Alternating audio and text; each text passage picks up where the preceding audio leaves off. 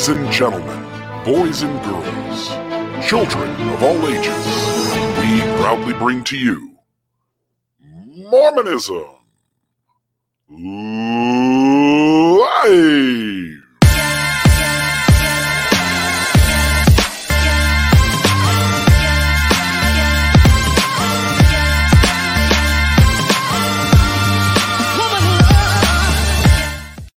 RFM, how are you doing this fine, exceptional day?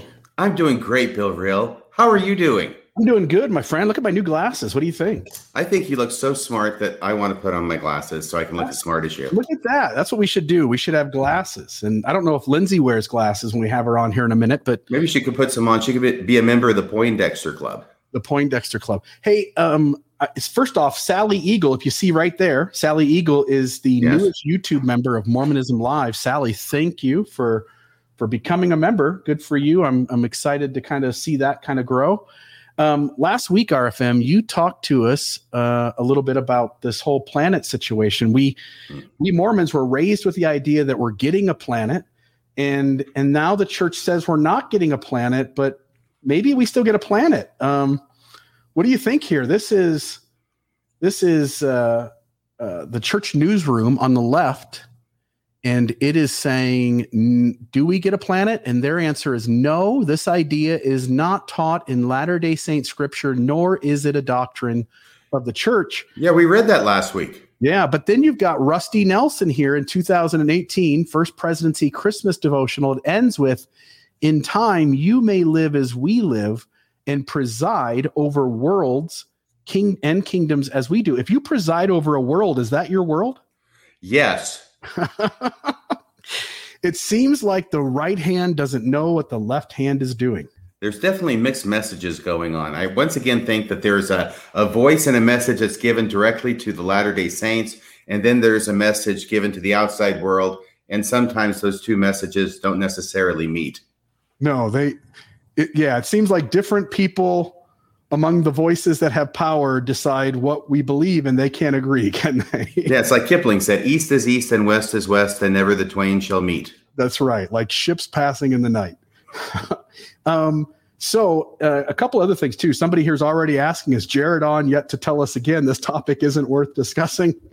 Haven't heard from Jared yet, RFM. He's not going to be on the show because apparently he hasn't made contact. He has not responded to the gracious invitation issued by Mr. Bill Reel. Yeah, hopefully at some point he does come on. Uh, tonight, folks, we are going to talk about polygamy. Uh, anything from you, RFM, before we get started? Oh, just that, you know, I'll, I'll let you get on with the introduction because I'm just really excited that we've got one of the premier voices and researchers and experts in the field Yeah. of polygamy on the show tonight. Yeah, we've got one of the rock stars of Mormonism, uh, Lindsay Hansen Park. Lindsay, how are you? Oh, hello there.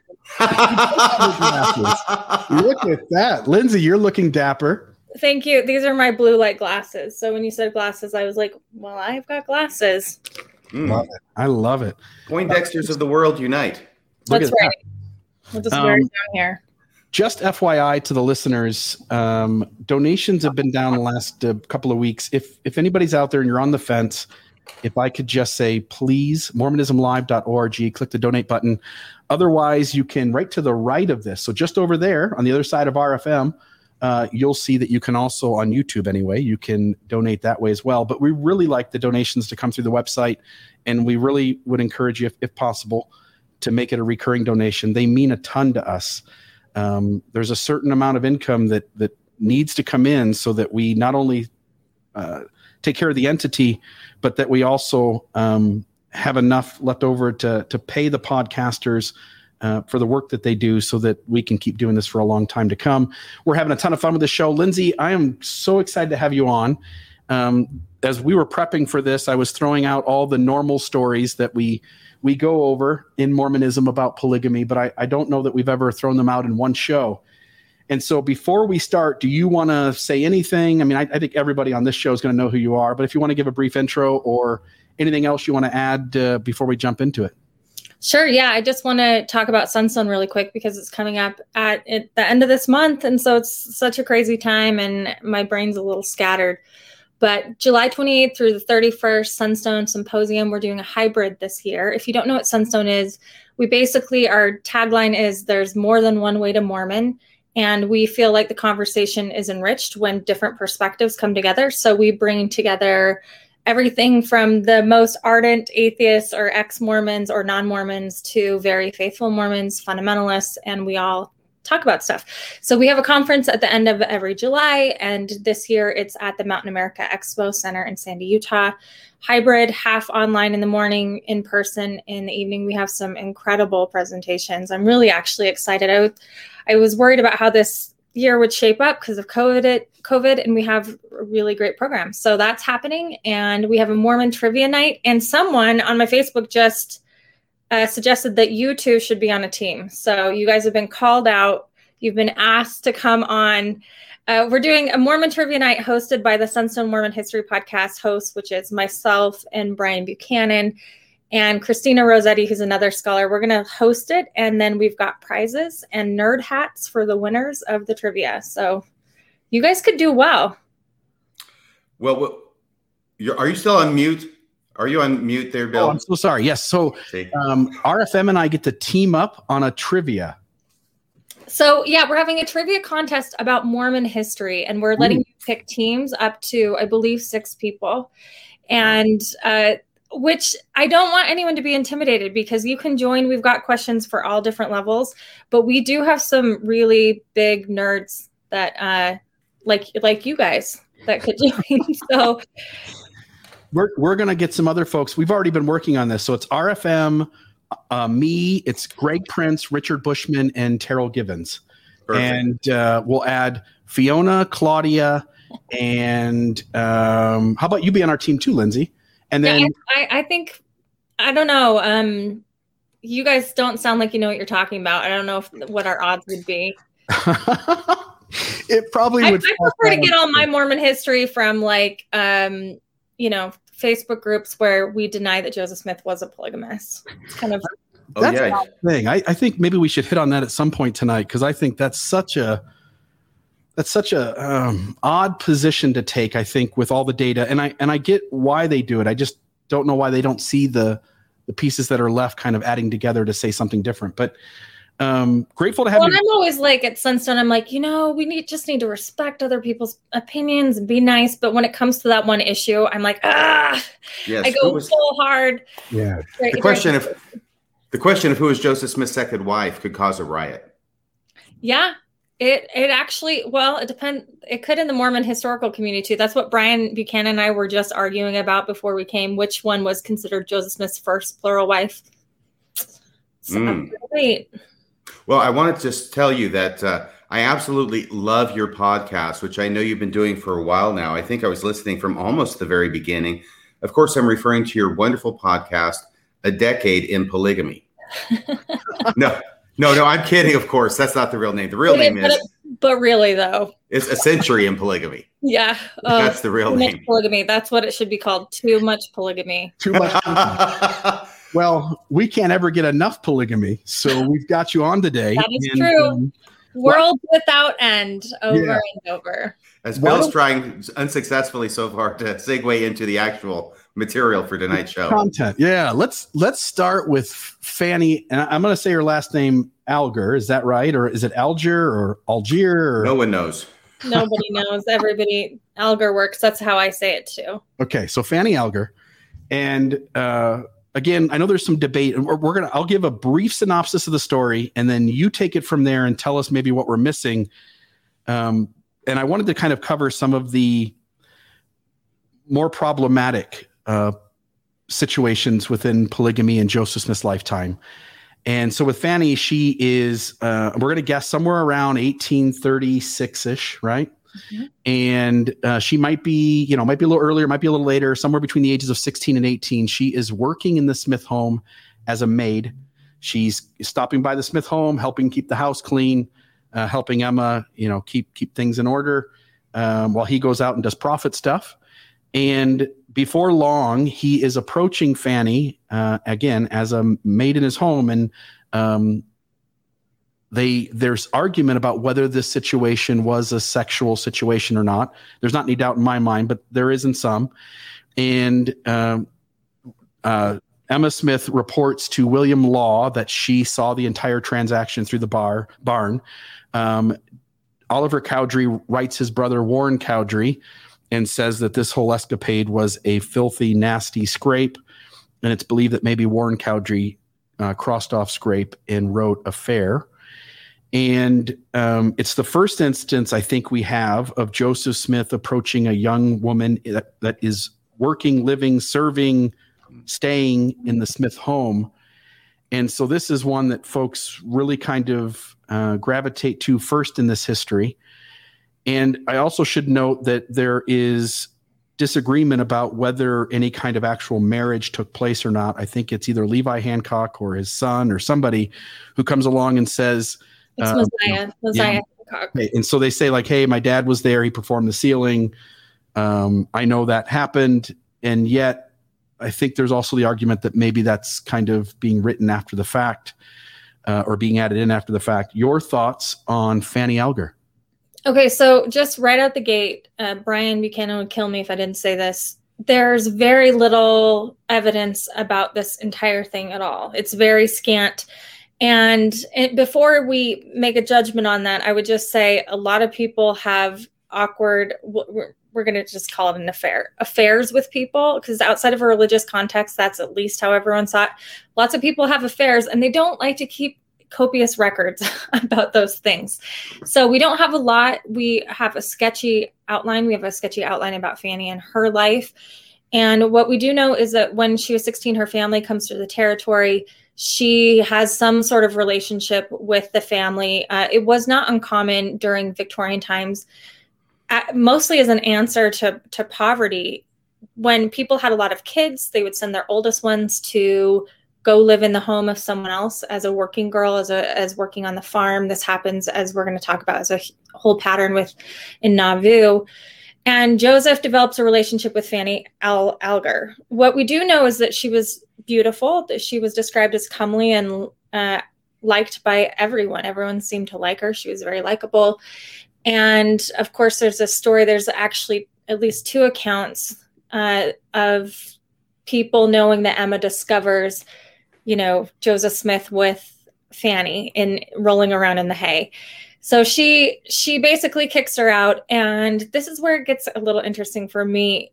This is what Brian and I were just talking about because I'm always not so historically minded and more interested in the story of things sometimes and so I I want to look for the the dirty deeds and the scandal in it.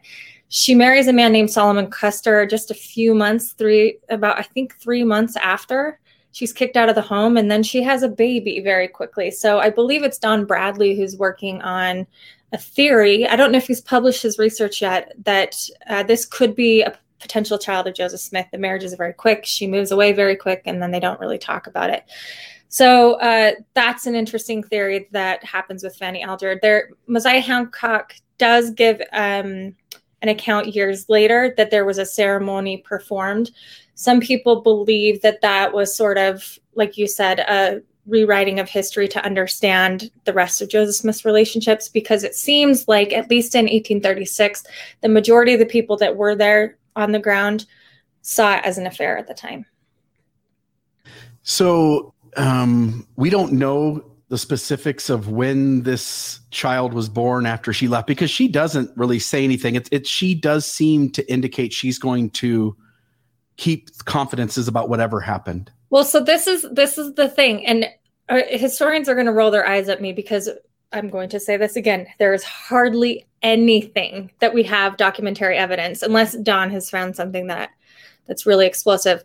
But we do. Uh, Brian was looking this up on Family Search, which means nothing because the history there is terrible. He did find a, the, their first child was listed as an Orson Smith Custer, born in 1838.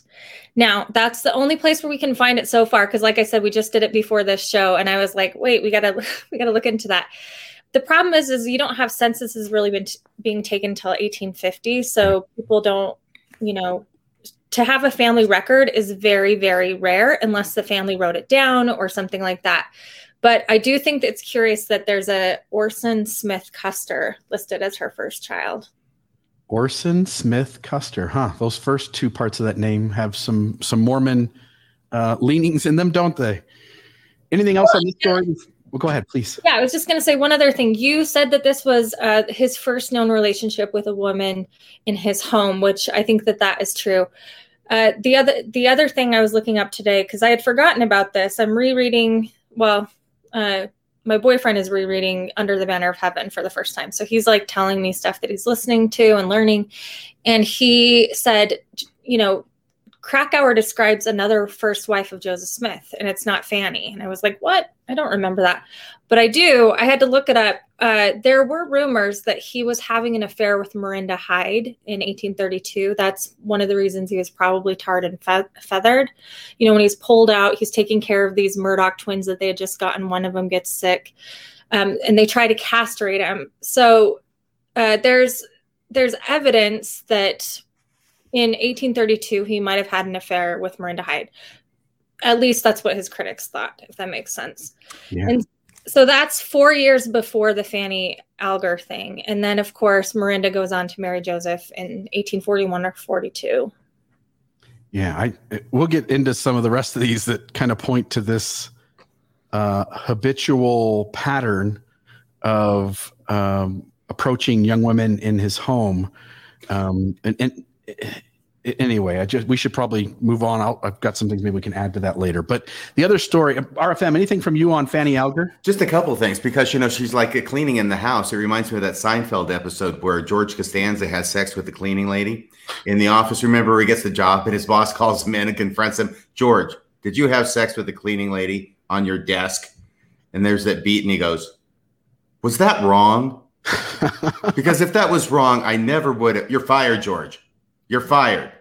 Okay, yeah. that's the first thing. Second thing is, it's so interesting back here because it's a bit squishy on the dates I know with Fanny Alger, but we do know that in the 1835 edition of the Doctrine and Covenants, so we've got a good date on that, 1835 when it was published, section 101 was in there, which is no longer in the Doctrine and Covenants. It's, it's a statement on marriage, where in verse 4, the church issues a proclamation and a uh, rebuttal to allegations that they have been practicing polygamy.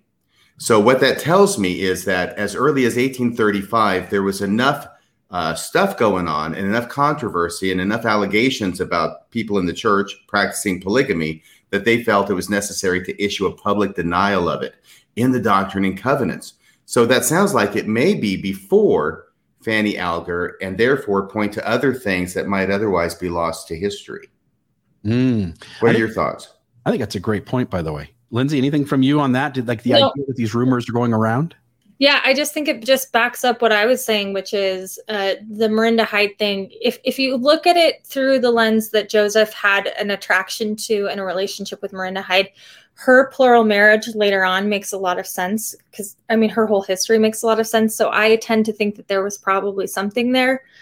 I'm not one that shies away from in the historical community, like, oh, we can't count it as an affair. I uh, am a woman around a lot of Mormon men, and I've seen all kinds kinds of things. I don't, I don't think that it's too. I mean, we we take such lengths to explain away Joseph's attraction to women and his perpetual history with women. I mean, he has he's one of the few men that has a documented record of all the women he's been with.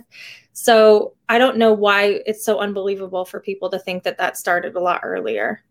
Yeah, apparently it did. And the other thing is that we were talking earlier about um, uh, how Bill was sort of making the title to this like um, Little Shop of Horrors, right? The horrors of polygamy. And I had said he has to be really careful to pronounce that word correctly. I I did no such thing. Other well, this, I'm just talking about a conversation. You weren't a part of this, yeah. Bill. Yeah, and well, and I said there were horrors involved. I mean, it, this is the thing. Grant Palmer stuff. If you look at it, there there are accusations that Joseph Smith was visiting prostitutes as early as I think 14 or 15. And again, the records on that are pretty scarce. But there are newspaper printings where you know these women have gone forward and said, "Hey, I would that guy tried to hit on me or whatever," and so there were definitely women speaking out before the Fanny Alger thing. Fanny, for her situation, she seemed to have an affection for Joseph. She never badmouthed them when people asked her about it later on. She really wouldn't talk about it. To me, that that shows that I mean, she was 16, so she was still pretty young, but that shows that she sort of was for it. At least that's my take. Uh, but again, there's so little history on it. Mm-hmm. Yeah, yeah, and and then you have to deal with if someone underage is excited about such a thing, does that still make it okay or appropriate and all those kinds of things, right? So, um, just because a young person who may be influenced in certain ways thinks that something's appropriate. Um, when I when I was on Reddit early on, when I joined Ex Mormon Reddit, there was somebody on there whose username was Orson Hide Your Wife and it, I thought it was quite kind of funny with the Miranda whole situation because you're right. Later on, she does end up getting sealed to Joseph, and so this idea of you know, uh, Orson Hyde with his name spelled correctly, and then your wife at the end, I thought was a kind of a little funny little moniker. Pretty sure I know who that is, actually. Good, good. Very funny person. Yeah.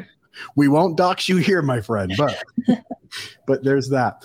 The uh, the next story that catches my eye is the Lucy Walker story, and I've I've done a big episode on it, and to me, it is the easiest one for me to go to when somebody is trying to claim that that polygamy is practiced in innocent ways. Uh, Lucy Walker is 15 years old. Her father, uh, her mother dies of some illness. I don't remember what it is, but she passes away. Joseph Smith approaches the father, says, "You don't look good. You're gonna you're gonna have the same demise as your wife. Why don't we send you on a mission and get you away from all of this? I'll take care of your three oldest kids." And uh, the youngest ones will put into another home. I will, you know, give my word that they'll be taken care of. Otherwise, I'll take them into my own house. So he takes the three oldest children, which includes Lucy Walker. Her father ends up going on the mission. She writes about how, without a mother or father, she she struggled to even know how to make make choices or have someone to go to to be comforted. Joseph Smith takes the Walker daughters, because two of the three that are in his home are these sisters, and he takes them out into public and he announces to the public whenever he's greeting with them, he says, These are my daughters. So he is owning on some level a uh, I, I would call it a foster parent type of relationship. Behind closed doors, he approaches Lucy Walker and wants her to be a plural wife of his, gives her uh, an evening to figure it out. She comes back the next day and hadn't slept all night, struggled to make a decision, didn't feel an answer goes to Joseph and says, I, I don't know what to do. I, I can't I can't decide yes. And he gives her 24 more hours to make a decision, tells her that it, that that'll be it. After that, the gate will be closed against her, if I remember the quote right. And um, she then goes back to her home for another evening and again doesn't sleep. You can only imagine the kind of pressure one would feel, the angst, the turmoil. Hence, uh, I have a hard time believing she got any sleep at all, probably as she worried about all of that. Um, and I and I want to talk about why I think that's important here when we get to this part. But uh, she comes back the next day and says she had received a spiritual answer that she knew that the that she was to be a plural wife of Joseph Smith, and she proceeds. But I have a hard time with a heavenly Father, Lindsay, who would take somebody who's in a foster parent kind of relationship, and then Heavenly Father himself would want to change that into a father uh, or a husband wife relationship. And so I struggle with kind of putting that on God's uh, shoulders. Your thoughts on the Lucy Walker story? Well, what you just said is an important pattern for Joseph in Nauvoo with these women who lived with him. Lucy Walker and the women we're going to talk about after both said, so this would be three women just in our in our podcast tonight who said that they when they moved into the Smith home, they saw the, the children as their siblings, as their brother and sisters, and Joseph and Emma as a mother and a father. Several times they refer to this. It's not an isolated thing. That's how they saw it, which makes sense because they were children when they move into the Smith home. And Smith was very paternal towards them. That's very clear her Lucy Walker's story is the most disturbing because with a modern lens, it reads as grooming. It's uh he knows the family for a while. What I thought was really interesting is Lucy's mother was the only daughter of seven boys. And when she joins Mormonism, her family is devastated. They're, they just were so in love with their daughter. They're worried about her going off into this. And when she goes to Nauvoo, of course, she dies, and they're even more devastated. But before the family had left, they had sent uh, Lucy's older brother, I'm trying to remember what his name was. They Lorin, they send him to live with Joseph Smith and farm for Joseph Smith. So right away, Joseph Smith is becoming really close with the family. And when they first come into Nauvoo, the Walker family, they meet Joseph through Lorin, who's been working there. So he vouches for him. Eventually, Joseph really finds several ways to be around the, the children. When Lucy's younger sister is dying, I think, I want to say it was of malaria she uh, joseph smith comes and blesses her and carries her into the river and baptizes her. And of course it doesn't do anything. She dies. But lucy was very taken in by this. This is a man who cares about our family. My mother gave everything for this. This means so much. But with all of that, when she's approached with it, she gets sick about it. And I think that that's really important for you to understand how grooming works, how people get caught into these things. I mean, the fact that she was trapped, she was trapped her whole life, her, um, her the faith of her parents, the the sort of martyr, martyrdom of her own mother really strengthens her belief that this was something that she wanted. And if you want, I don't know if we have time, but I could read some of her words because I think they're pretty chilling. Yeah, I would love that. By the way, and before you start, I think this is a big thing for people. More the the LDS Church in its correlated curriculum and in all the places it talks about its history it never gives you this information, right? It tells you, for instance, that Mary Elizabeth Rollins Lightner gathers up the Book of Commandments in her dress and saves the the church can't you know scriptural work there. But they never tell you that Mary Elizabeth Rollins Lightner is a plural wife of Joseph Smith or that she was approached when she was 12 years old, and that's her own words. In this instance with Lucy Walker, I don't think believers even have a clue where this information is coming from because they don't even they have no access to it. They're never told about it. This is coming from her own journal, correct? Well, yeah, and I was going to tell you, I have her her autobiography that I can send to you because RFM said that you were really into this topic specifically, her her story. So I can send it to you because it's actually a really beautiful read for several reasons. I would love that. And if it's if it's a document that's accessible on the internet, I'd love to put it in the show notes for others to read as well. Absolutely. It's hosted at the University of Utah library. So it's mm, online, digitized. You can see it um, in her own words. So I'll just read what she says about this time. She says, she talks about when her mom is sick. She says, 10 motherless children and such a mother. The youngest was not yet two years old. What were we to do? The prophet came to our rescue. He said, If you remain here, Brother Walker, you will soon follow your wife. You must have a change of scene, a change of climate. You have come just you have such I'm sorry, you have just such a family as I could love. My house shall be their home. I will adopt them as my own. For the present, I would advise you to sell your effects, place the little ones with some kind friends, and the four eldest shall come to my house and be received and treated as my own children. And if I find that others are not content or treated right, hold on, I will bring them home and keep them until you return. I wrung my hands in the agony of despair at the thought of being broken up as a family and being separated from the loved ones. But said the prophet, My home shall be your home, eternally yours. I understood him not. However, my father sought to comfort us by saying two years would soon pass away and he would have renewed health. He hoped to return soon and make it home where we might be together again. And it's right after, it's in the same year that her mother dies, 1842, that Joseph Smith approaches her. And she said, here's how she says it I have a message for you. I have been commanded of God to take another wife, and you are the woman. My astonished my astonishment knew no bounds. The announcement was indeed a thunderbolt to me. He asked if I believed him to be a prophet of God. Most assuredly I do, I replied. He fully explained to me the principle of plural or celestial marriage, said this principle was given to be restored for the benefit of the human family, that it would prove an everlasting blessing for my father's house. What have you to say? Joseph asked. Nothing, she replied. How could I speak or what could I say? And then she basically, like you said, she goes through this whole thing. She didn't want to do this. She was sick about it. And finally, when she does talk to him, he says, You know, I can't acknowledge you as my wife right now. Sorry, but beyond the Rocky Mountains, I'll be able to.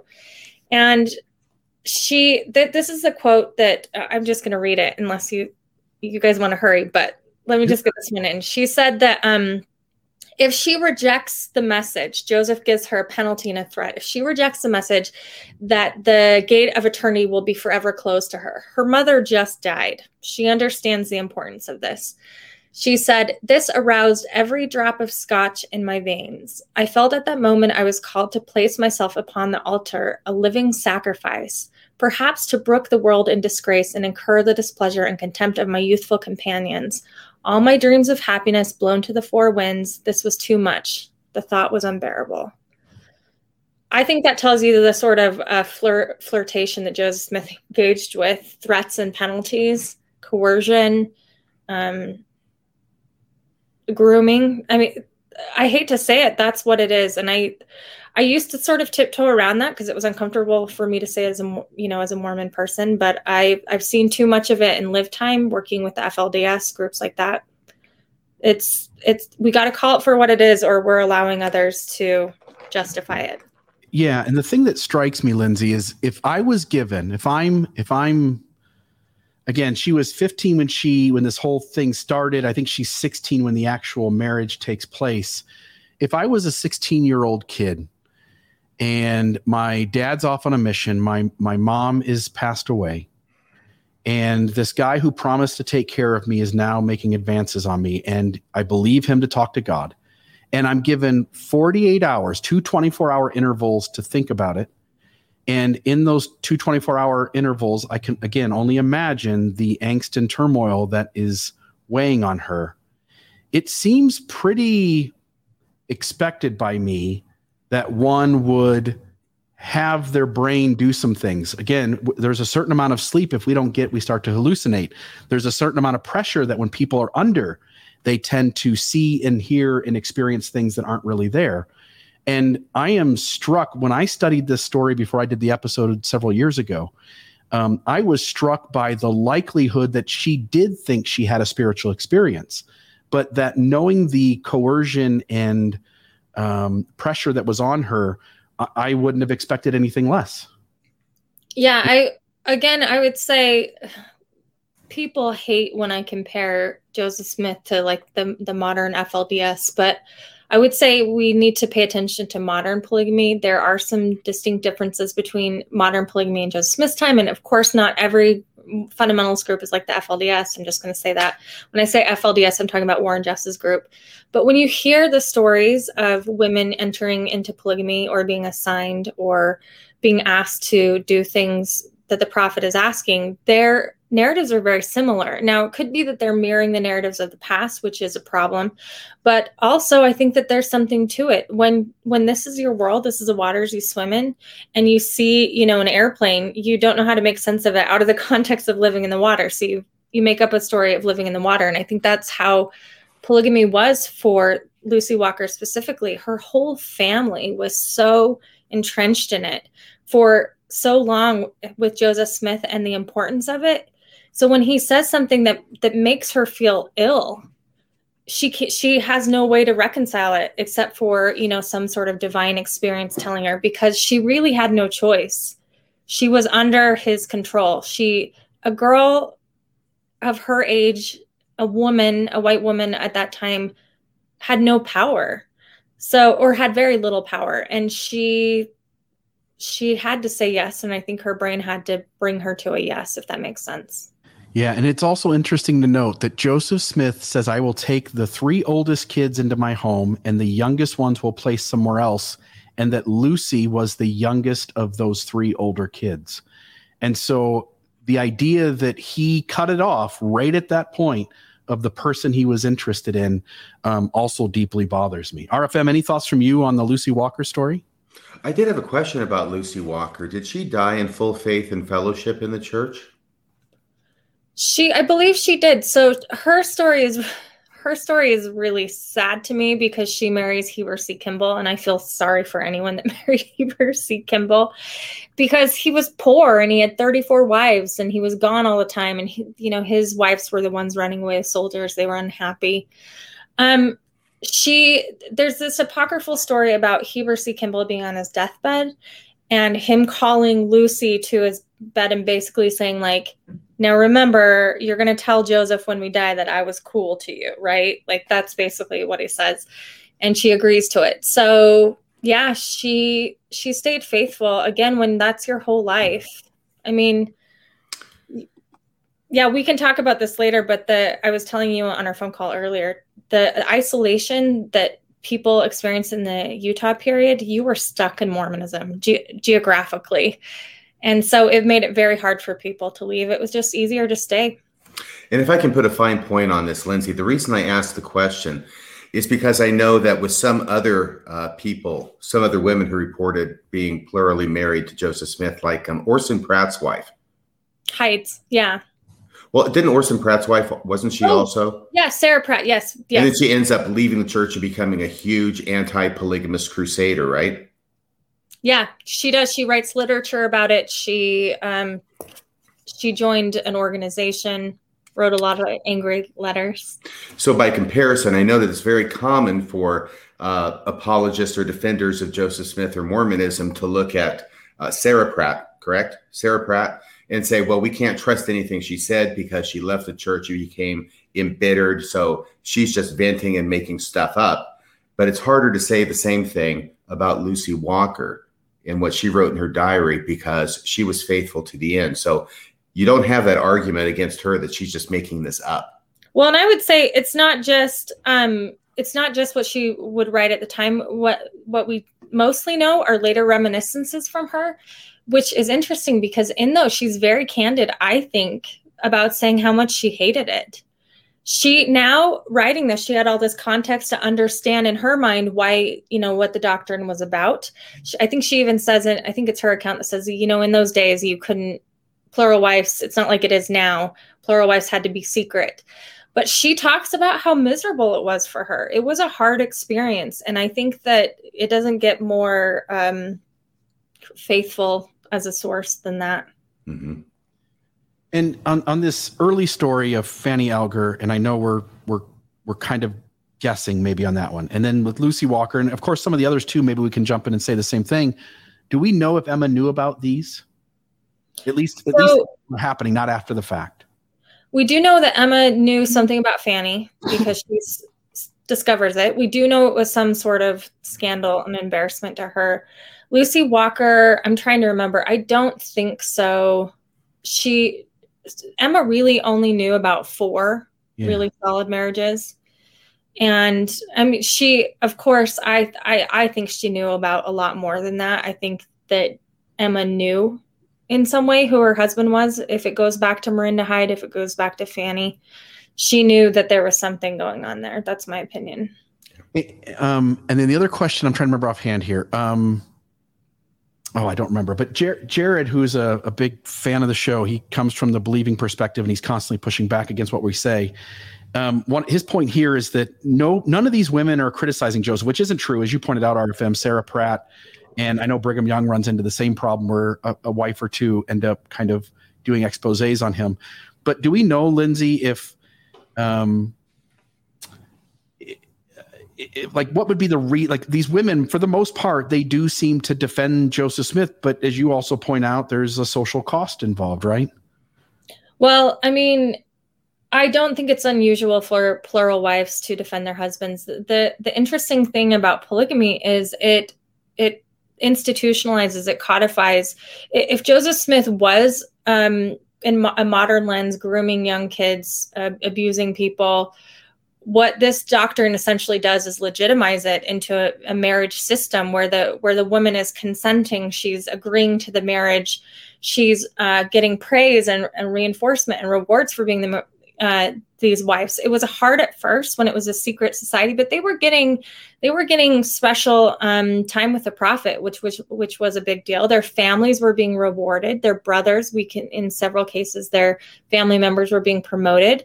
Even um, Orson Hyde, who we were just talking about with Miranda, he ends up when he finds out that his wife is sealed to Joseph Smith, he basically gets in a fight with her and marries a couple other women because why not? So people the the idea of this is it gets everybody involved. Everyone's invested in it. And i don't think that we can just dismiss it as like a choice that you just walk away from. It becomes a system that you're participating in that you're talking to other people about. And by the time these women get to utah not only are they isolated so that their options are severely severely limited. I can't overstate that. Uh, geographically there are no roads or planes trains and automobiles. You're stuck somewhere and to travel out you need a huge supply train to even survive. So you're stuck there. And so that's part of it but wives of Joseph Smith were venerated in Utah. They named forts after you. Louisa Beaman had a fort named after her. People would talk about it. They had monuments. They had parades where they would carry a banner with these women. It was a, it was a, gave them power in a very um, hard society where women had very little power. So it makes sense to me that those early years would have been a good experience uh, for them later on remembering it. Gotcha. Gotcha. Um, anything else, RFM, before we go to the next one? No, no, I think that's about it. But I do think that in response to Jared's question, the answer is that yes, there were women who were married to Joseph Smith and knew him who did speak evil or ill of him later on. And Sarah Pratt would be exhibit A in that regard. Yeah. I remember my question now, Lindsay, which was do, do you trust Will I think it's William Law, going back to the Fanny Alger story, it's William Law who tells Joseph Smith III that Emma told him that she had seen the whole transaction through the barn. Do you trust William Law as a as a witness to that? Yeah, absolutely. I think William Law is a trustworthy source. I think anyone that says he isn't is just holding on to old, you know, Mormon persecution yeah. complex polemics. He, but there's no reason to make him a uncredible witness. I've heard people say, well, some of those interviews were conducted years later. Well, so were the polygamy affidavits, but we believe those. So you can't pick and choose. I, I think he's a credible uh, historical witness. Perfect. Love it. The the Partridge sisters, um, if I remember right, their ages are like 18 and 21, I think. And maybe it's 19 and 21 or 19 and 22.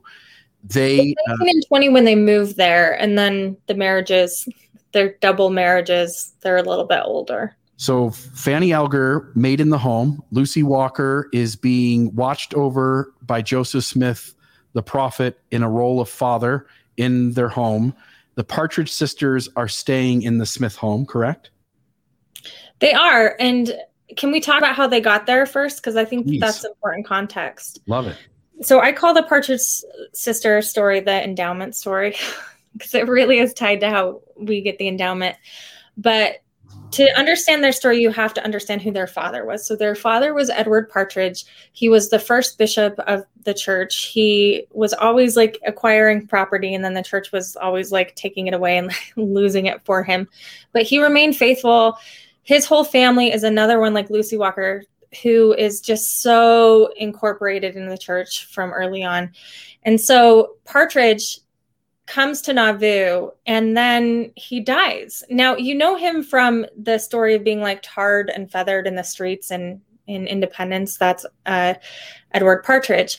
But this is what Brian and I were just arguing about. And this is completely like every historian that's listening to me is rolling their eyes right now, but I don't care. I think this is a, a fun idea. Johnny Stevenson, who has passed away, unfortunately, great historian in Nauvoo, he had a theory. He once told me that he believed more people died from poisoning in the Nauvoo Legion than any other cause of death or something. So it's always got my brain thinking, but Edward Partridge dies. And the official cause of death, unless someone wants to correct me in the comments, is stress and persecution, which I wasn't aware that you could die from. And then, of course, the church acquires his property and Joseph marries his daughters. But um, Brian Buchanan would like the record to state that he thinks it's probably just good old tuberculosis because Nauvoo was teeming with cholera, tuberculosis, and malaria. People were dying all the time in Nauvoo. So it's very likely it could have been that. I think that if it were that, they would have said that. But the official cause of death is uh, stress. And that's when we bring in these girls who um, start working for the Smith family. I think you're muted, Bill. Perfect. So I, I want to go back to Jared for just a second, which he's saying, like, look, these women didn't say anything about Joseph Smith. Do you know roughly Warren Jeffs and all of his wives while he's there in the compound, not after he's arrested and put away, but while he's there, do we have all do we have many of those wives coming forward and saying anything?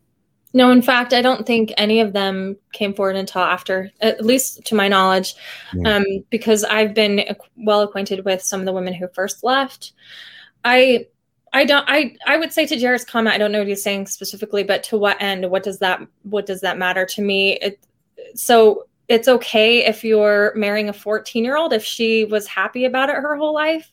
I mean, when her whole life is Mormonism, no, it, that's not exactly how we do these arguments. Um, you know, when we talk about abuse and things like that, it's it's complicated when it comes to Mormon polygamy because, like I said, it's institutionalized, but do you think it's okay for a modern polygamous man right now to marry a 14 year old girl? Because that's essentially what you're saying. And this argument that, oh, times were different back then. Well, times were uh, the same as they are now. People understood that that was too young, which is why most people didn't get married at 14. And those who did, it was kind of um, a situation where the girl was usually in a vulnerable position. Luckily, now we have more resources for girls, but girls are still trafficked into marriages. So I just, I guess I don't get what the thrust of his argument is is to prove that Joseph was a nice guy. We know he was a nice guy. People liked him. He was very nice to a lot of people. That doesn't change the the theology that he started. Yeah, he, he may have been a little nicer than Warren Jeffs from from the stories I've read. Um, and some of the things that went on. And yet, as you point out, Jeffs' wives weren't speaking out either. So back to the Partridge sisters. Um, yeah, Eliza in uh, I want to say Anne, but is that am I saying that wrong? Maybe it's Eliza Anne and the other. I think it's Lori and Tracy. Lori and Tracy Partridge. Yeah, the Partridge family. Yeah, but no. What what is the, the what's the other sister's name? So Eliza's fine. It's Emily and Eliza. Emily was the younger sister. Eliza's the older sister. Um, Eliza, from my read on this, was never into this. Even later on, she was like, it was not my thing. Eliza had a really hard life. She was sick a lot. Emily seemed to be into it after she got over the initial revulsion to it. But um, yeah, do you want to do you want to do your little overview and then I can weigh in? This will be the quick one. So uh, Joseph Smith uh, goes to each of these sisters separately, says that you know you're to you're so special you're to be my plural wife and he and if i remember right the language is this kind of couching it like you're the one i have to practice polygamy and and you're the one the lord told me but he does this to both sisters without emma's knowledge um, ends up some sort of um, relationship begins and uh, these sisters don't know about each other at least not initially and then uh, Joseph Smith asks Emma, he's like, he keeps pushing her to build a practice polygamy. So she finally gives him permission and gets to choose who it is. And he and she says, How about these Partridge sisters? So Joseph, having to pretend that it's the first marriage when in reality it's the second, has himself sealed to these two sisters. With Emma's now seeing it happen, when in reality that's a mock ceremony because it's already occurred. Your thoughts? Well, first of all, I said I attributed something to Lucy Walker that's actually a Partridge sister. I think it's Emily who says that, you know, in those days, polygamous women couldn't live publicly. She was comparing it later on. That was Emily Partridge that said it. So these girls had stayed in the Smith home for a few years. They'd been around him for a while. My my read on this is that Joseph had his eye on Emily first. She seemed to be one of the more beautiful of the two, more uh, outgoing, I guess. And he he tried to teach them different parts of it at different times. He started talking, in in my opinion, she she has a quote in her uh, affidavit where she's talking about what he would tell his wives with an S. And I wonder if he didn't just sort of throw that term out to sort of, you know, get her used to that. And then, of course, he starts introducing this doctrine. She doesn't, you know, it doesn't make sense to her. She's really upset. The way that he does it is really coercive. Their stories are really sad. He puts them in different rooms and then, you know, talks to them. They're very upset about it. At one point, I think it's Emily is taken to Heber Kimball's house. They get all the kids. It's all like cloak and dagger. He's like, You got to come here. Don't tell anyone you're here. She's pretending to play with Heber C. Kimball's children as a child because they send the children away and they make it seem like Emily's going with them so no one can see. And I think that that's a really interesting detail to leave in to an autobiography. And I think it's because they she was a child, you know, they saw her as young and sort of playful. And that's when she first is introduced to it and um he he basically says if you tell anyone you're betraying me, you're betraying your people, you're betraying God. And she she marries him and then she finds out her sister's married to him too. Now the sham marriage is interesting because this is when he introduces as far as we know the doctrine to Emma with the revelation and things like that. He says you can pick wives. She picks two that are already married to him. So they do the sham marriage with these four women, not knowing that he's married to 16 women at the time. Uh, I think that that's really heartbreaking. What I think is really bold is Emily claims that I think it's on their second night of marriage. After being sealed um, the second time, she spends the night and he spends the night in her room while Emma was there. And you know, you can read all. Brian Hales actually has a really good account of the Partridge Sisters, so I would look into that. But I just think like, ah, so now you've introduced this thing, but now also she has to hear you going from wife to wife in the room. That's pretty brutal. Hmm. Yeah. Well, now he doesn't have to sneak around behind Emma's back because she's approved of these two, right? Well, he doesn't with four women. He did with all the other twelve, but yeah. yeah. Do we and again, I don't want to. I don't want to uh, insist that my memory of all this is correct. I don't have any notes in front of me. I'm not sitting reading something. Um, my understanding from the language in lots of these plural marriages, specifically to the younger women uh, or children, I think is probably the right term. Um, it, it, it, seems as though often these women report back later on in life when they talk about it that Joseph used language that suggested that they were the one. Like, I have to practice polygamy. I got to do this with somebody. There's an angel, there's a sword, maybe it's on fire, but it's got to be you. You're the one. Is that what you found as well? Yeah, and I, I think that you can you can actually see a pattern in a lot of how he did a lot of these marriages. And I would say for the women who are underage, it's usually um, I mean, Helen Mar Kimball was was vulnerable in so much that her parents were willing to trade her for salvation, and so she didn't have, which is a very common thing in the FLDS. If you talk to to child brides, they say, you know, my parents literally gave me up on the altar of sacrifice. And they have taken this quote that's been used by these women to describe their pain to sort of turn it into this beautiful doctrine. Now, look, you're sacrificing for this great cause. The idea is you should suffer, it should suck for you. You should be making a sacrifice because sacrifice brings forth the blessings of heaven that that idea really becomes warped i think because of polygamy because he's offering them salvation, but he's doing it under threat when they're vulnerable. The other pattern he has is to take men and their family to convince them. I think in uh, the Partridge Sisters case, he he got uh, Durfee, blanking on her first name right now. Elizabeth Durfee. He got Elizabeth Durfee, who was 47 at the time, to come in and to sort of teach the girls how it was going to be. And we call these mothers in Israel, and they still actually exist in some fundamentalist communities where they have older women that are there to sort of introduce these young girls into the principle. And when you're a young girl and all the adults in your life are sort of pressuring you to do this thing, what choice do you have?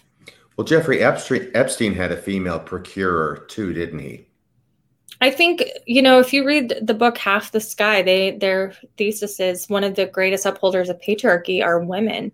You know, it's the women who, in order to get in Mormon feminism, we call it hard power and soft power. Hard power are is power to actually make decisions. Soft power gets you so far. So in the church, it's you know priesthood authority, and we have soft power in the church as women through our husbands. That's just mimicking Victorian times. Women had power through their husbands as property, right? So I think that these women found power. They found power and proximity to power by helping bring other women into it. If you're 47, your power, especially your uh, power to have children, is very limited. Your time is sort of done in in 1842.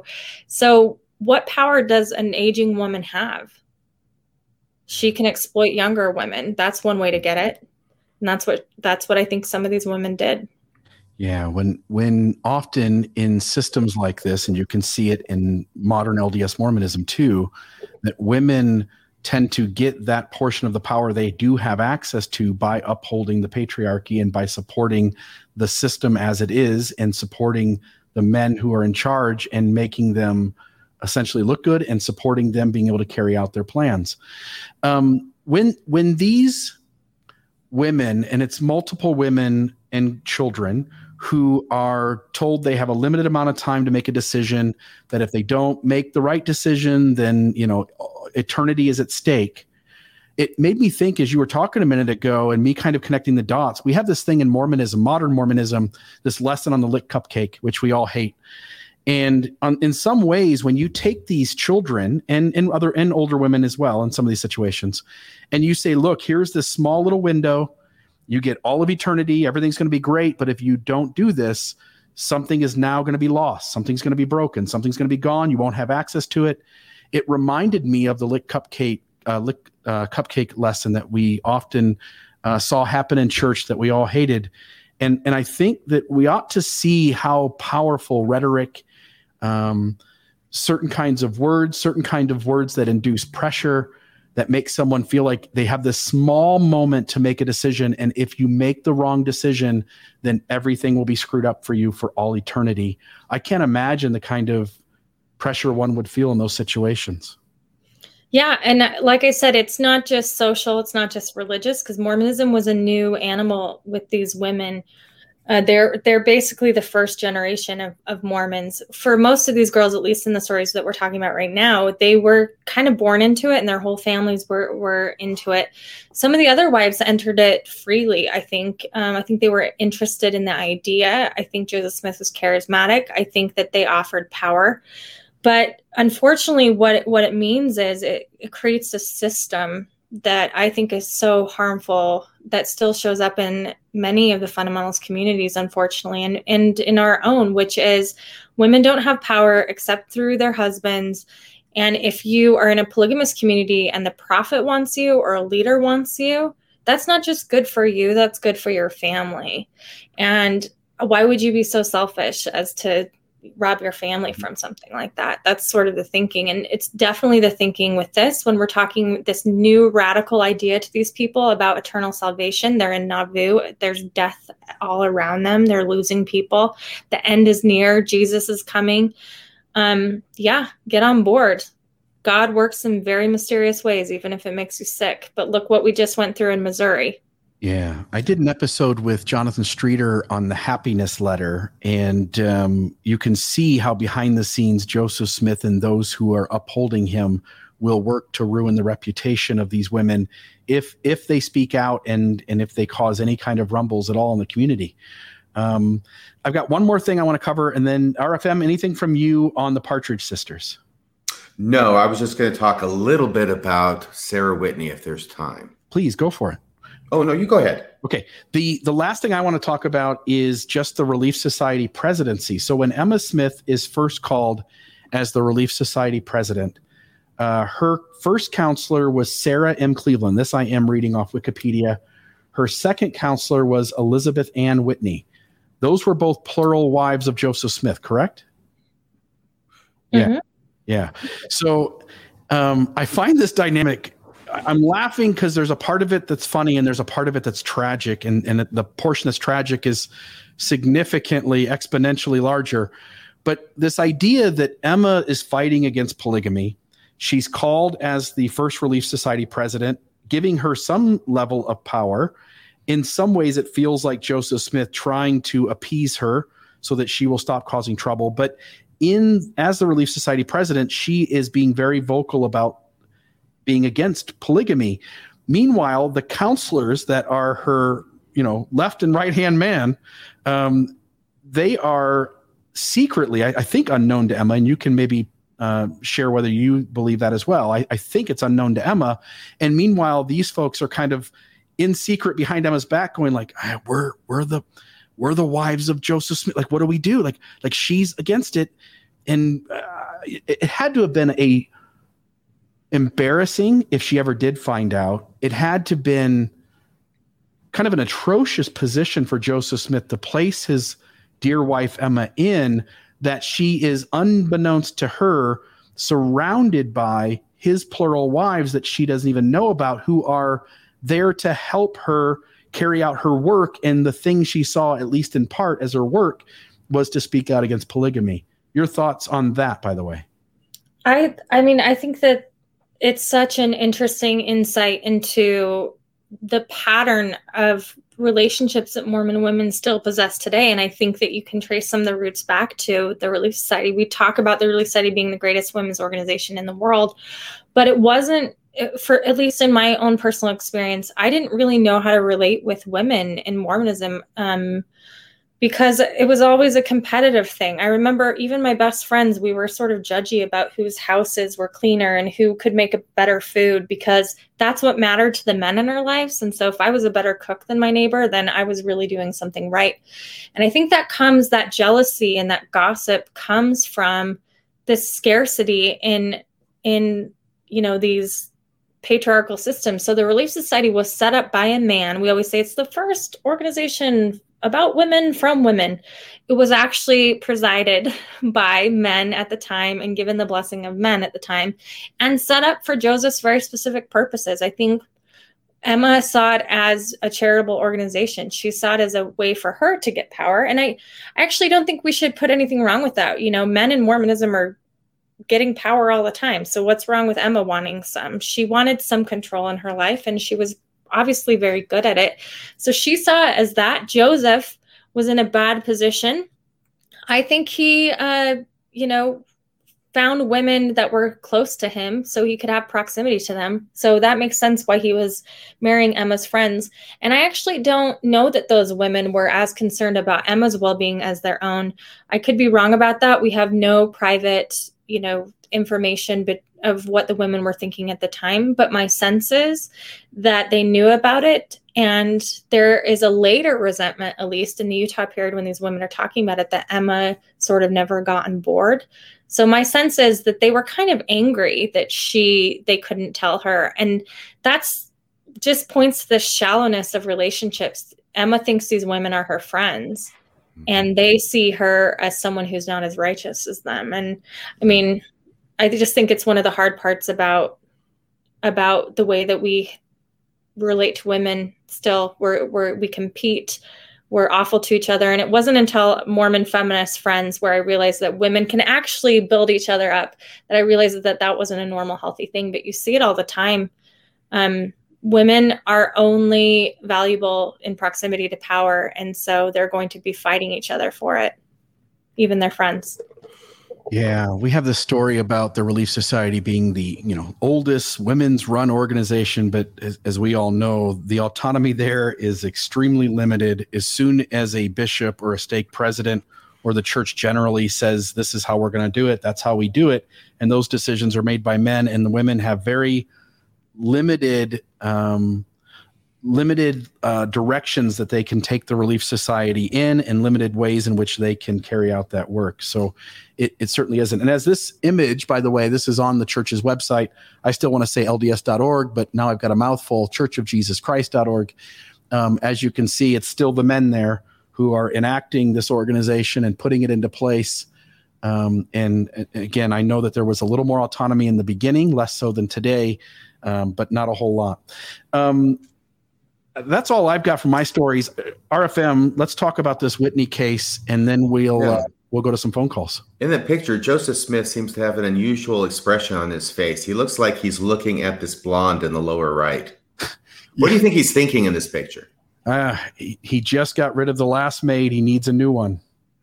well, here's the deal. I don't know if Elizabeth Whitney was a plural wife of Joseph Smith. Now you can uh, let me know because I know his her daughter was.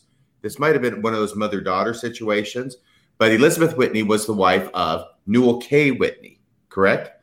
Their daughter Sarah Whitney was one of those incidents where Joseph Smith convinced the parents to give them their daughter, give him their daughter Sarah in plural marriage. And this was the usual kind of thing. We'll, we'll cover it really quickly here. And I'll just tell you what little I know about it is that, uh, yeah, the usual promises were made of exaltation to the parents and the entire family if she would uh, get on board with this whole idea and marry Joseph. Eventually, she did. There were a couple of other things that happened, uh, one of which was that she had, Sarah had a brother named Horace who was not at all on board with this idea. In fact, he didn't think this was a good idea at all. And so he was a l- little bit recalcitrant. And the parents, Newel and Elizabeth Whitney, were concerned about Horace. So was Joseph Smith, but they were concerned about his salvation. So what Joseph Smith did was he made a promise to the parents that as long as their daughter married him and sealed up the family to eternal life, that that would also take care of Horace and that even if Horace strayed, left the church, got mad about the situation, and left Mormonism, eventually he would be redeemed in the celestial kingdom and live with the family there forever. That was the power of the sealing as it was portrayed by Joseph Smith. This ends up having a life of its own and continuing today in Mormonism. It's like Lindsay has said in Mormonism, all roads lead back to polygamy everything in Mormonism, if you follow the strands, goes back to polygamy. And this is one of them because this idea about the tentacles of divine love. You've heard that phrase, right, Bill, Lindsay? Uh, it comes up every now and again in general conference. And I think Elder Bednar came down with a big thumbs down on that idea. But nevertheless, there are other people who've mentioned it, even in my lifetime, even in the past few decades. It comes up from time to time to console parents who have wayward children, right? Eventually, they will come back. The tentacles of divine love, which sounds like something out of 20,000 Leagues Under the Sea and Captain Nemo, will reach after them and pull them along up to the celestial kingdom with them. The funny thing is, is that if you go back to find out where this quote comes from, because it's kind of an unusual expression, the tentacles of divine love, I believe that it goes back to and originates with an apostle at the beginning of the 20th century or the end of the 19th named Orson F. Whitney. And Orson F. Whitney, believe it or not, was the son of Horace Whitney. So we can see this. This may be actually the genesis of this whole idea of tentacles of divine love, being the promise that Joseph Smith made to the Whitney parents that everything would be okay with Horace if they gave him Sarah and they got married. Because by virtue of that sealing, not only would the parents be saved, but also Horace, even if he strayed, would eventually be saved. So that's one thing which I find interesting. The second thing is the sham marriage, right? Because Sarah, they get married, I think it's 1842. They get married. Sarah's 17, and now she's going to turn 18, right? And she's really available. She's on the market. She's supposed to go to all the debutante balls, but she can't be going out with anybody. She can't be responding to any invitation from uh, young men her age to go courting or whatever it was they did that back then because she's married, right? Secretly to Joseph Smith. So something has to be done. Something has to be done. Well, fortunately, there's this other guy in the community, a good Mormon with the last name of Kingsbury. I think his first name was Joseph as well. And as good luck would have it, his wife had just died. Well, that's bad for Joseph Kingsbury because he really loved his wife. But the good news is, is that now he's available. So what Joseph Smith does is he goes to Kingsbury and gets him to engage in a sham civil marriage to Sarah in order to take Sarah. About he wasn't crazy about that idea. No, he wasn't. But he does it because he's being righteous and also because promises were made to him, right? So there's an actual legitimate legal civil marriage of Kingsbury to Sarah, who is Joseph Smith's plural wife and has been for about a year now, in order to excuse the fact that she can't, she's off the market. So she's really off the market because of Joseph Smith, but that's a secret. So we'll marry her as a sham marriage to this gentleman who just lost his wife. So the entire community will understand she's off the market, and that's why she can't be going out with anybody or uh, being courted, right? Okay, so having said all of that, the promise that Joseph Smith makes to Kingsbury is that if he will engage in this sham marriage, which he knows is a sham, and I think it's supposed to be uh, a platonic relationship, it really is a marriage in name only, even though there's actually a marriage certificate that or license that survives to this day. And you know whose name is on it's Joseph Smith because he performed the marriage, right? It may be one of the few signatures that we have of Joseph Smith. And Kingsbury admitted to the fact as well. Yeah, this is to- a pretended marriage. Total pretended marriage. And the promise that Joseph Smith made to Kingsbury was if he goes along with this, then Joseph Smith has a great new ordinance, and it's a sealing for the dead that Kingsbury can now be sealed for time and eternity, or at least for eternity, to his deceased wife.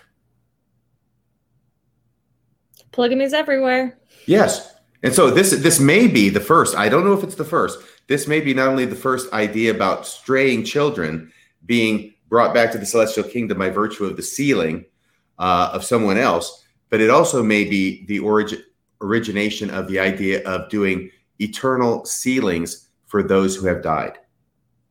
And just so as a interesting fact, she actually shows that it's a sham marriage because she ends up marrying Heber C. Kimball right after Joseph Smith's death for time and eternity. So then it becomes a real deal.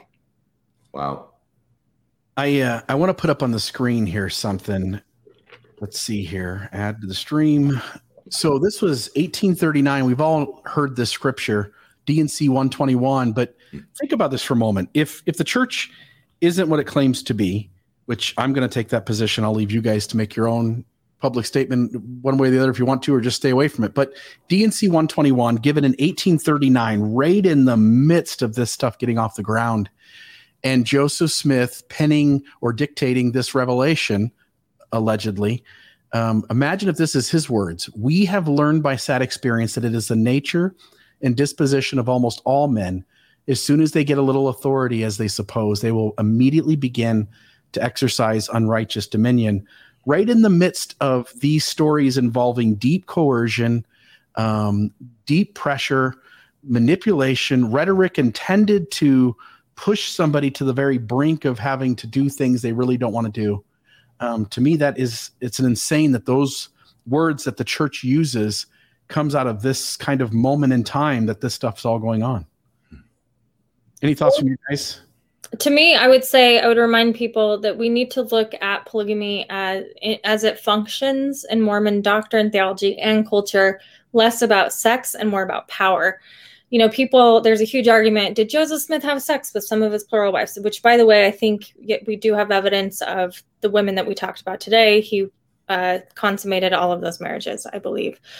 But um there's this whole debate did he or didn't he? And i'm like that's not even the important question. The important question is what function did it take? Because taking a 14 year old girl as your wife is traumatic just and it limits power it limits opportunities.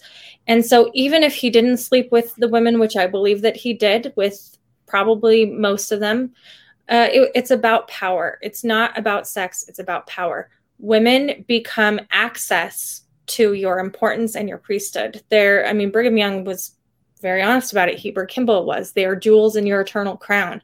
That's what they are. That's how they function. And so women are the connecting piece to getting your salvation. Your daughter now is a bargaining chip. She's a gem that you can buy and trade for your eternal salvation. That's how polygamy functions. It's all about priesthood power, which is why I don't have problems with polyamorous relationships that are equitable, that uh, engage in consent and things like that. But Mormon polygamy is punitive. It depends on um, eternal uh, penalties. And to me, that's what makes it coercive. Now, that said, I do know some polygamists who don't practice it that way, but I would say they're pretty rare. Mm, gotcha. Do we have time for a personal question from me to Please. Lindsay? Yeah. Lindsay, I know that when you started your year in polygamy podcast, see, I can't say it correctly if I force myself. That was a few years back, and my recollection is is that you had started that out in a way to sort of publicly uh, process your own research, and your whole uh, goal was to get to the bottom of all these polygamy stories, to put the pieces together and come out with a faithful answer.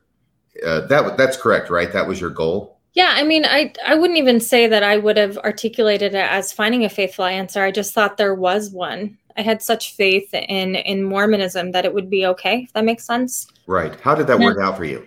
Well, not great. I'm wearing a tank top and I'm talking to you guys. But uh, I I'm still very loyal to to Mormonism as a culture and as a people. I I feel very uh, engaged and active in the Mormon movement, if I will. Mormon, Mormon history is very dear to me. I connect with my Mormonism faithfully through the history.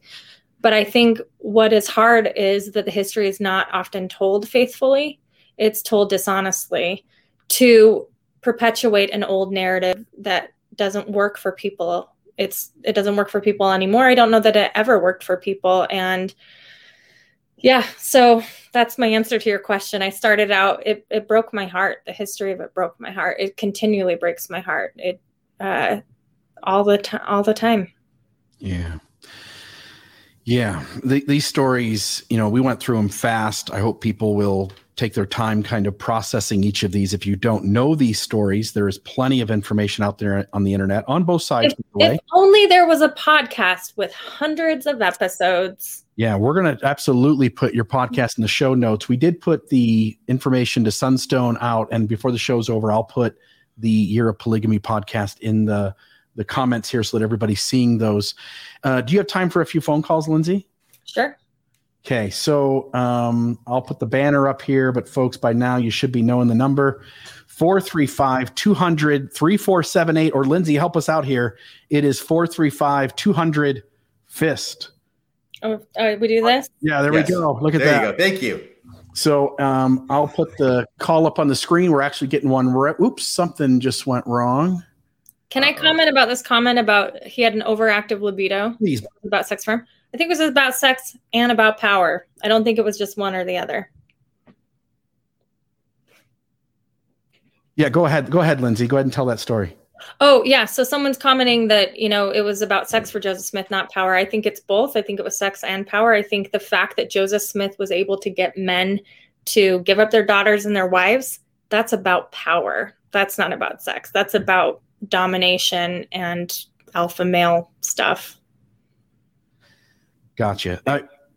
Go. So our first phone call, Lindsay, is Michael. Um, and by the way, I'm kind of jumping in there. I wasn't really listening what was going on because I'm trying okay. to get the phone call and take the name. I'm assuming you you made your comment and you're done. Good. Um, Michael is our first phone call. Michael, you are on Mormonism Live, of course, with RFM and Bill Reel, but with the fabulous, fantastic Lindsay Hansen Park talking about polygamy. What's on your mind tonight, my friend? Uh, yeah, calling from the great state of Washington, and I'm a huge, huge fan. I uh, I was lucky enough to see RFM at the Kirkland. Uh, uh, uh, uh what was that presentation or after your podcast um, in Kirkland? There was a reception and uh, my my uh, n- never Mormon wife came along, eh, who never understands why I keep getting interested in eh, in ex Mormon stuff. She says, "Well, you've never we you've never been with the church for the years we've been married. Why do you even care anymore?" So, but you were so pleasant that um, she uh, what she was saying. Well, I guess I can see why you go to some of these things and, and why you care about these ex Mormon things. And I'm also a huge fan of of Lindsay uh, listen to all of your uh, your episodes of the of your polygamy. I just have to say though, you made the wrong choice. You should have chosen Corb Lund's um, brother Brigham, brother Young for your uh, uh, music for your episode. When hey, I heard that, that it's our Sunstone Mormon History podcast. That's our theme song. Love those. hurt. So my question is, well, it's it's it is it is a question I'm sorry, I can't hear the, uh, on that. But uh, my my question is this: um, uh, it's related to polygamy. What everybody, all the ex-Mormons got really worked up when the November 15th policy came out, dealing with um, uh, the children of gay members. But what what really struck me was that this was a policy that had been in place for polygamous for the children of polygamists for a long, long time, and nobody seemed to care. But uh, ex Mormons didn't care the church had these these policies that were very hurtful towards people from polygamous families. But when November 15th happened and they were now uh, targeting gay people with the same policy, now everybody got really upset. And I I I think it was terrible. Uh, the the November 15th policy. I, I, I was totally against that, but I just it really struck me that there's that both the ex Mormon community, everybody has like blinders that hey, it's no problem that we're doing this to uh, polygamous people or people of polygamous ancestry. Uh, I'd love to hear your thoughts on that and any broader thoughts, Bill or RFM, that you have of why ex Mormons don't. Because to my knowledge, that policy hasn't even changed to date um, regarding the, tre- the how the LDS Church is treating um, the children of polygamous um, families, even though they've reversed the policy for um, regarding gay families. Yeah. I'll take my answer off the air. Thanks. Perfect. Thank you. Do you want me to answer? Do you want me to dive in? Please, if you want to chime in, Lindsay. Here's what I would say, and I'm going to call out ex Mormons a little bit. This is where ex Mormons haven't unpacked a lot of their Mormon stuff. You know, I often say ex Mormons are just Mormons in reverse. This is one of them. We don't see polygamists as people. We just don't. Uh, we don't consider them as valid. We have been told narratives our whole lives, at least my whole life upbringing, that they're weird and wicked and gross. And so I don't think people see them as marginalized. They don't care about them. I feel differently, of course, because I've seen in a different perspective. But he's absolutely right with this policy. I've had plenty of people. In fact, when the policy came out, that was some of the first thing polygamists started messaging me. They're like, "Well, I mean, I'm sorry for gay people in your church, but this is how it's always been for us. I was asked to cut off my parents. I did cut off my parents. I didn't cut off my parents. I, I think even in the TLC show Sister Wives, the Brown family, there was that scenario. And what was interesting is, well, one of the kids was trying to join the church uh, in a Mormon marriage or go on a mission. It's been a while. Brady Williams is a polygamist. His kid was in the exact same situation, and both of their ecclesiastical leaders did something different. One of them let him go, and one of them told him not to. And it just depends. Um, it's very arbitrary and and stupid and dangerous. And that's what that was my first thought when the policy came out was I'd seen how inconsistent it had been adhered to with polygamists and how messy it was. It's just a bad, bad, bad idea.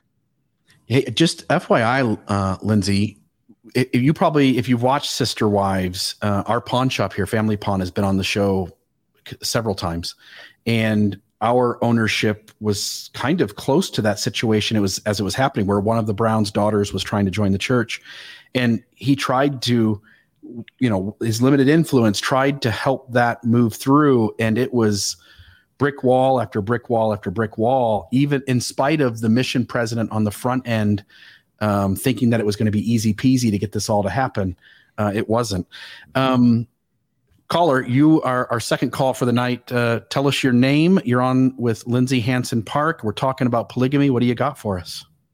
Hi, Lindsay. This is Eric, and I'm excited to talk to you. You're just the best. I'll, I'll ask my questions real quick and then and then jump off here.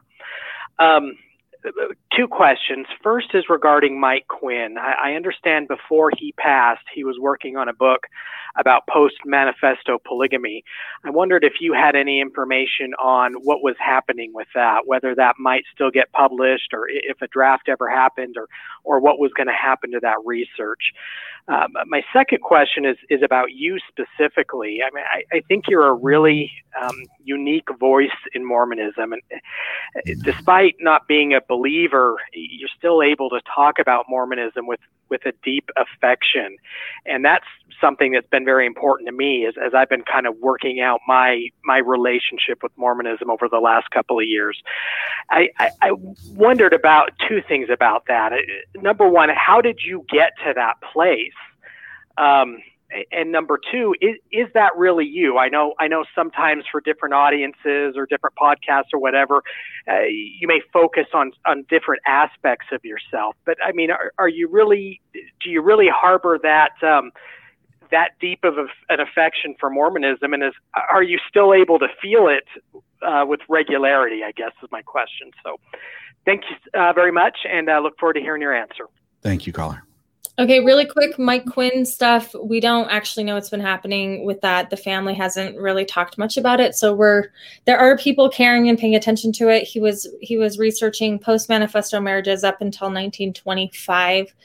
And so uh, there are a few of us that are very concerned about that. So we'll make sure that his stuff isn't being lost. We do know that um, a lot of it's housed at Yale, I believe, is where his personal papers are. So luckily, a lot of his brain won't be lost to us because he has brilliant information. As to my own journey experience, yeah, I'm loyal to Mormonism. I feel very much like this is our mess. Uh, um, at least for me, Utah Mormon with ancestry on both sides, it feels like this is a mess that we're sort of left to clean up. And how we clean it up and what that looks like is, you know, different for other people. But for me, it's uh, acknowledging our past and trying to be as charitable as we can to the people that were caught in the system and also not uh, repeat those things ourselves. To me, I I really value the cultural aspects of redeeming the dead. I believe that's how we redeem our dead is to break generational patterns that are harmful. I it makes sense to me why our ancestors chose the choices that they did and now I think we have different context and we should make different choices.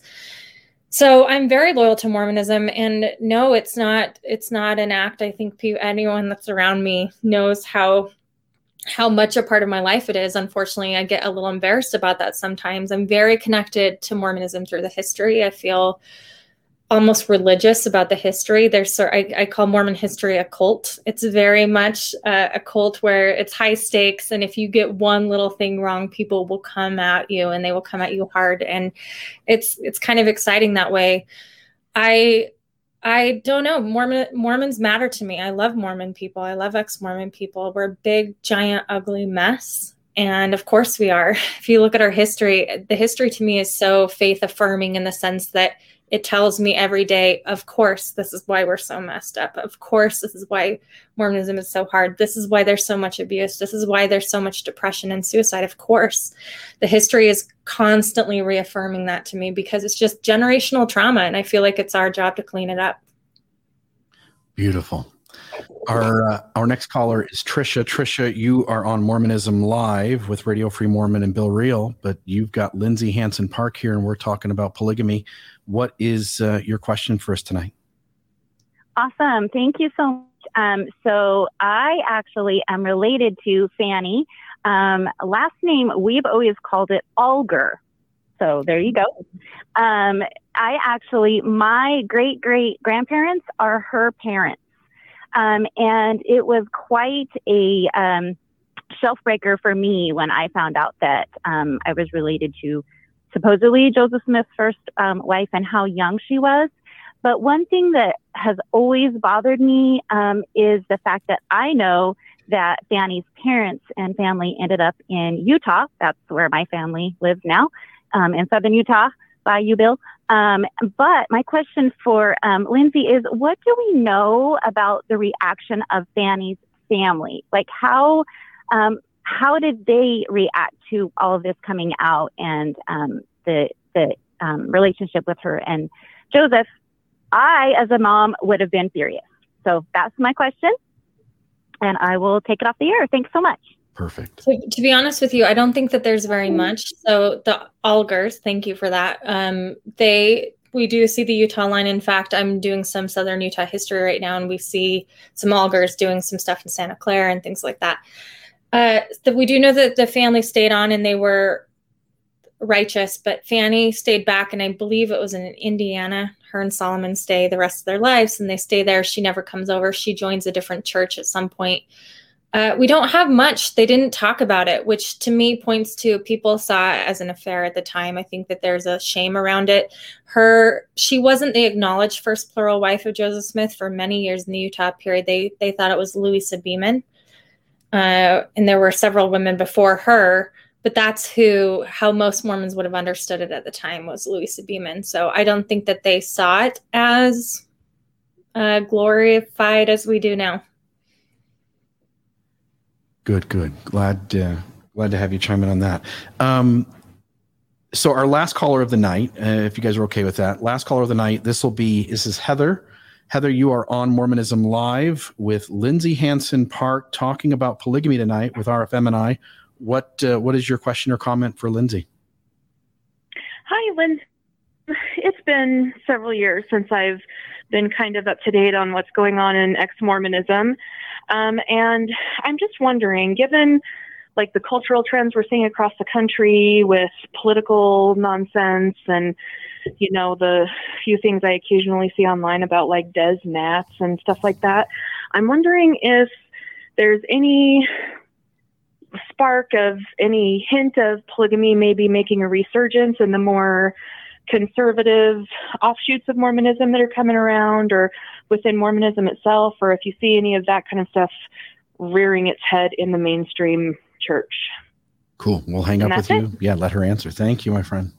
Uh, this is a fun one to talk about because I don't think it ever went away. I think it pops up all the time. I think it's part of Mormon psyche. In fact, I think ex Mormons still, uh, you'll see it in ex Mormons. They're, you know, when people first go through a faith crisis, then they start thinking, hmm, polyamory, because it's it's just coded into our DNA. So I think with faithful Mormons, uh, I see it all the time. New break off sects. Uh, all the time trying to experiment with this. Uh, most recently, there are some movements that are coming out of the sort of without getting too esoteric, the Chad Daybell movement, sort of some of the similar theologies, this idea that we had uh, multiple mortal probations, which means in a previous life, we had many lives. And in a previous life, I could have been, you know, Martha Washington and married to George Washington. And since someone did our temple work, I'm still seal- sealed to him. So if some modern dude that's not my husband ends up being George Washington reincarnated,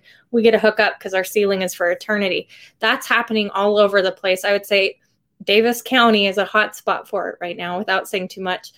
Um, but militias, yeah, a lot of the militias, I don't think people realize a lot of the leadership in some of the top militias, uh, three percenter movement, things like that they're fundamentalists. They're Mormon fundamentalists, Mormon polygamists that engage with LDS people. So it's absolutely in the water.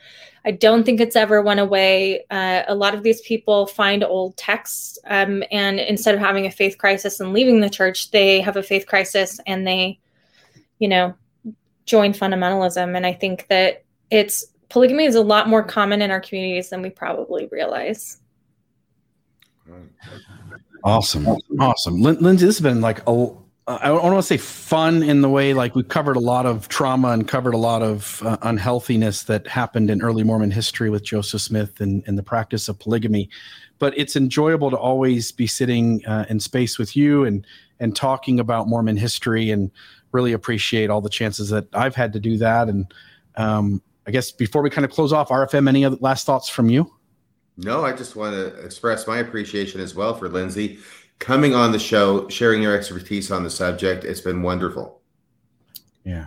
Appreciate Thanks. It. And uh, Bill's down there with all the cohabs down in southern Utah. Yeah, I'm hanging out with all the Centennial Park folks and the Colorado City, and they come into the shop quite a bit. And, um, you know, we, we probably bump elbows with some of the same people, Lindsay, because I know you do a lot of good work down here in southern Utah, kind of helping these communities as they stretch themselves and and and begin to kind of overcome this trauma that's in in their history and in their systems. Um, before we let you go, though, plug one more time Sunstone, and I did put the year of polygamy in the comments section. And I also put it up on the screen for a bit, but please plug the podcast as well one last time. Thanks, Bill. And you guys have been great supporters of Sunstone too. I think you guys was it 2019 you were there. Mm-hmm. And, and other yeah. years as well, but yes. Yeah. So, um, yeah, and other years as well. So this year we could really use your support. We did a whole online one last year. If you are remote, you can support Sunstone by buying a digital ticket, which which gives you access to all the presentations digital digitally. But if you can come and be in person and see us and interact with us, that's really great too. So July 28th through the 31st register at sunstone.org. It's the easiest way to keep us going. We've been around for 45 years and we're a really liminal space because everybody hates us. Uh, people think we're too Mormon and we're not Mormon enough. And we're trying to keep this mix of people just dialoguing from all sorts of it. So you can support that if you think that's important at sunstone.org. And the Sunstone Mormon History podcast with Brian Buchanan and I is always a good time. We're in the Nauvoo period right now. I can't wait till we get in the Utah period. It's going to be awesome. And of course, Year of Polygamy. And if you listen to the earlier episodes, the music is very embarrassing. I'm sorry for that. I crowdsourced it. And uh, yeah, but you live and you learn. And I appreciate all the help that and support that people have given me over the years. Love it. Love it. Awesome.